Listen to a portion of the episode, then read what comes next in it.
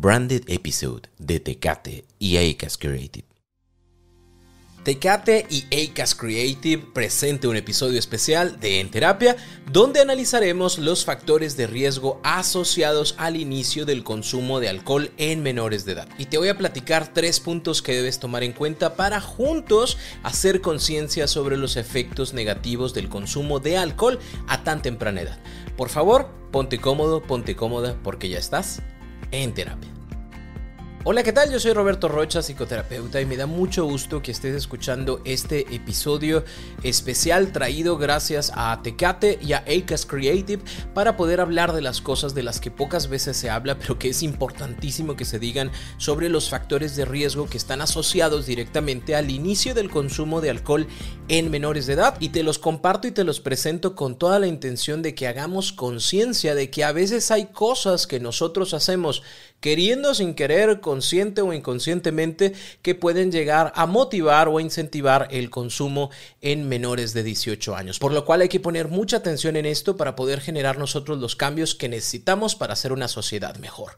Punto número uno o factor número uno es la normalización del consumo. Se asume de manera cotidiana que beber alcohol es una práctica común de la sociedad. Se asume que el alcohol debería estar presente en cualquier evento social, llámese bautizo, cumpleaños graduación, 15 años, boda, circuncisión. Todo evento debería de estar acompañado con alcohol. Incluso en mis tiempos, hace muchísimo, se utilizaba la parte de los padrinos, ¿no? Tenías padrinos de servilletas, tenías el padrino de la iglesia, tenías el padrino del civil y tenías el padrino de la cerveza. O sea, es, es como el acompañante que debería de estar. De tal forma que se ve como algo sumamente común, sumamente normal y tendría que estar ahí. Incluso se asume que el alcohol es ese acompañante que puede estar presente en cualquier situación emocional, no solamente en el festejo en la alegría, sino también en la tristeza, en el enojo, en el despecho.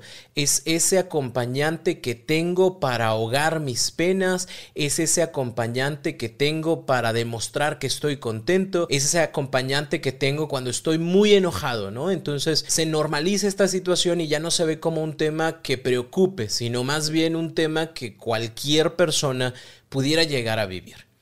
Factor de riesgo número 2, el moldeamiento. ¿Qué es el moldeamiento? Es un tipo de aprendizaje que se basa en la imitación de una conducta ejecutada por un modelo, llámese un artista, un influencer, la familia, cualquier adulto, en este caso que estamos hablando del alcohol, cualquier adulto que para mí sea un, un modelo a seguir, ¿no? Entonces, en tal canción, pues el artista que yo sigo, que me gusta, que me agrada, dice que yo me sumí en el alcohol para olvidarte, para vengarme, para ya no acordarme de ti. Y si ese modelo lo dice, pues yo también debería de hacerlo. Digo, y esto es lo más normal del mundo, ¿no? Es como si mi modelo a seguir utiliza tales tenis o realiza tal ejercicio, pues yo quiero ser como ese modelo, ¿no? Y si ese modelo lo realiza, pues yo quiero continuar con eso. Nada más tomemos en consideración que los menores de 18 años, obviamente, pues ven el, el video o ven la historia y piensan, como en algún momento nosotros pensamos también, que pues es real, ¿no? O sea, todo lo que me dice, todo lo que expresa, pues yo también lo siento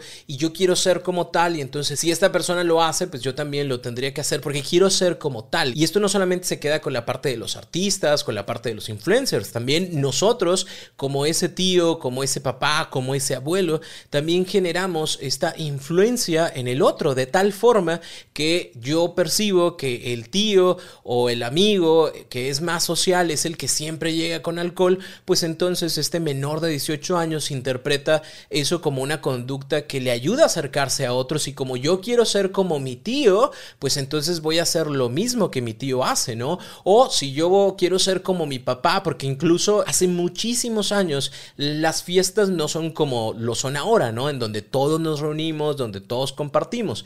Las fiestas en antiguo, me siento viejito diciendo esto, pero es real, eran las mujeres adentro, los hombres afuera, ¿no? Siempre era como esta separación y entonces entonces, pues el bebé iba allá afuera con papá y papá eh, que estaba tomando o el tía que estaba tomando y de repente, pues como ve que lo están haciendo, el niño pues quiere repetir esa conducta. Y lamentablemente antes se normalizaba, ¿no? Y era, está tomando de la botella de papá, tómale una foto. Y te aseguro que más de uno de los que está escuchando esto tendrá una foto así de bebé agarrando la botella de papá. ¿Por qué? Porque este moldeamiento, porque este yo quiero ser como papá, yo quiero ser como mi tío, está presente siempre. Entonces este menor de edad, este menor de 18 años, pues lo ve como algo que quiere copiar. Lo cual nos lleva al factor número 3, que es la parte de la idealización.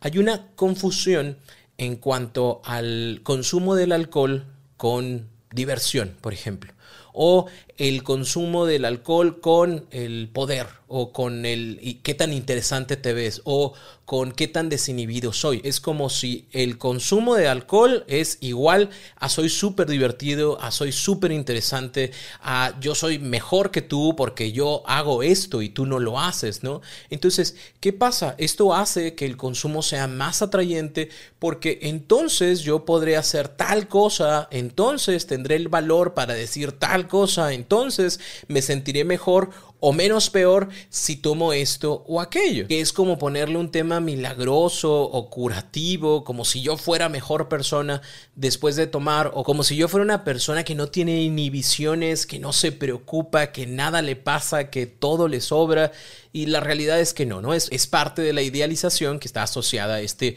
inicio de consumo en menores.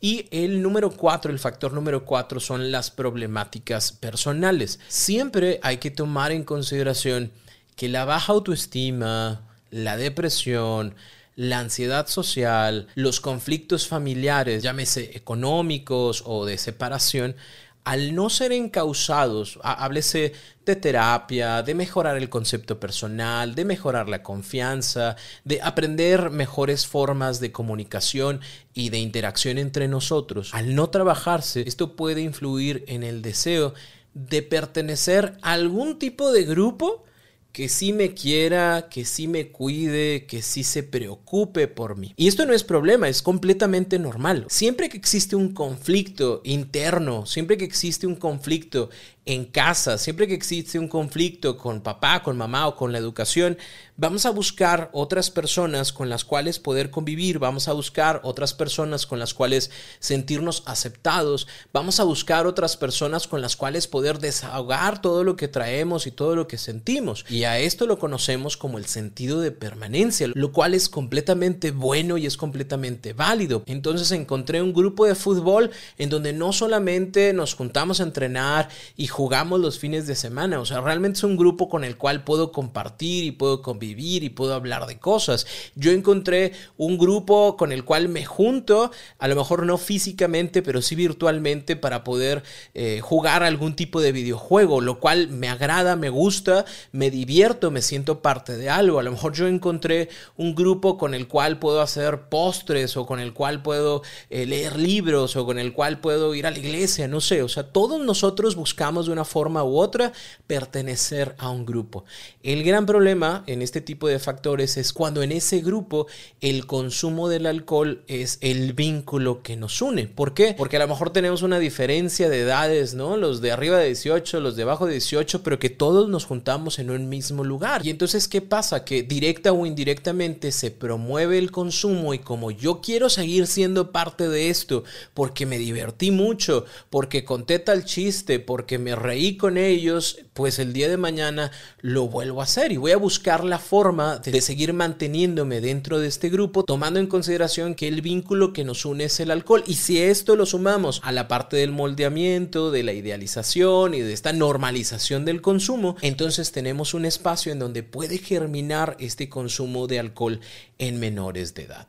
Espero que con esto vaya quedando claro que no es gratis el hecho de que un menor de edad desee o inicie el consumo de alcohol, sino que son estos factores que cruzan los unos con los otros y que van permeando o permitiendo o dejando que suceda este consumo en menores, ¿no? Que es la parte que queremos erradicar, ¿no? Entonces, ¿cómo trabajamos sobre este tipo de situaciones? Yo quiero dejarte tres puntos porque creo que son los tres puntos más importantes. Podemos hacer miles de cosas más, pero eh, tú y yo quiero que nos quedemos con estos. Punto número uno, aprendamos a hablar de las emociones sin involucrar el alcohol. Yo no sé cómo lo hayas vivido tú, pero en mi generación se tenía esta tradición, ¿no? De la cerveza, la primera cerveza con el papá, ¿no? Entonces era como todo un momento, era como el espacio en donde papá e hijo se podían sentar y entonces platicar de cosas que pensaban o que sentían, siempre obviamente como cuidando no tocar tantos temas emocionales porque no se permitía eh, eh, el, el poderte abrir, el poder intimar con el viejo, ¿no? Al día de hoy me encanta que existan miles de espacios, de lugares en donde se habla de las emociones, en donde se habla de lo importante que es compartir. Y entonces, si nosotros aprendemos a hablar de lo que sentimos sin escudarnos en el alcohol, entonces entenderemos que lo que sentimos, lo que pensamos, es completamente válido y es importante que se exprese, ya sea con los amigos, ya sea con la familia, ya sea con un profesional, por ejemplo, como un proceso terapéutico, en donde sepamos nosotros que no es una obligación, que el poder yo expresar mis emociones tiene que ir de la mano con sentirme desinhibido a través de la ingesta del alcohol. Quitemos ese estigma de que es necesario tener un grado de alcohol en la sangre para poder abrirme y tener un vínculo íntimo con el otro. ¿Cómo generamos esto? Siempre acercándonos al otro. Digo, aquí estoy hablando de manera general, puede ser papá, puede ser mamá, puede ser hermano, puede ser tío, puede ser tú, quien, quien seas tú. Cualquiera que sea tu papel es me acerco a la otra persona y platico y me abro y te digo y te cuento y tal cosa me dolió y tal cosa me hizo sentir de esta forma. Y me gusta platicar contigo y me gusta que me cuentes cosas porque esto mismo va a permitir que normalicemos el hablar de nuestras emociones, el hablar de nuestros pensamientos y que nos sintamos cada vez más seguros y más confiados de expresar lo que sentimos. Punto número dos seamos influencers conscientes. Un influencer es toda aquella persona que inspira o modela a los demás y no necesitas tener una red social para esto ni tener miles de seguidores. Tú eres una influencia para muchas personas que están alrededor de ti. A lo mejor no lo sabes, pero eres esa influencia y mucho de lo que tú haces lo quieren repetir los demás. Aquellas personas que tengan niños en su casa de aproximadamente uno, dos, tres años que ya empiezan a hablar y se empiezan a comunicar, sabrán exactamente lo que es la importancia de qué es lo que se dice, porque lo que tú digas, mucho de lo que tú digas, tu niño, tu bebé lo va a repetir. ¿Por qué? Porque en una parte quiere ser como tú. Y esto no deja de existir conforme van creciendo. ¿Por qué? Porque sigue siendo ese modelo. Así que busquemos ser esa influencia positiva para los demás, especialmente para los menores de edad. Ayudemos a que ellos sepan que el alcohol no es lo que los une o lo que nos une como familia.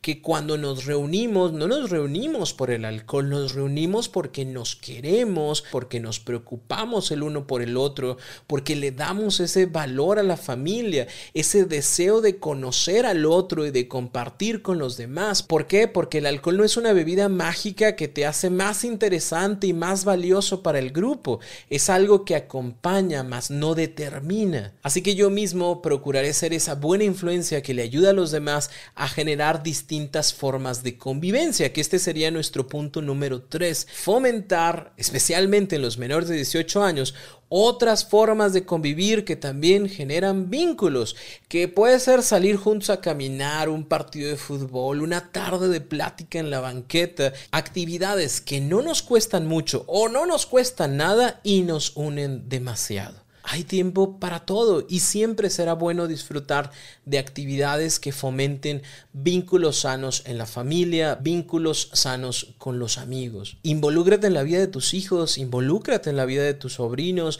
de tus amigos, de esas personas que probablemente tienen un conflicto, tienen un problema y que probablemente estén utilizando o quieran utilizar el alcohol como este vehículo que me une a ti, que me da la oportunidad de platicar contigo y de sentir que soy parte de algo. No, tú puedes ser parte de la familia, tú eres parte de este grupo de amigos sin importar si hay alcohol o no hay alcohol. Seamos conscientes de que los adultos somos una influencia para nuestros menores de edad. Llámese hijos, llámese sobrinos, llámese amigos.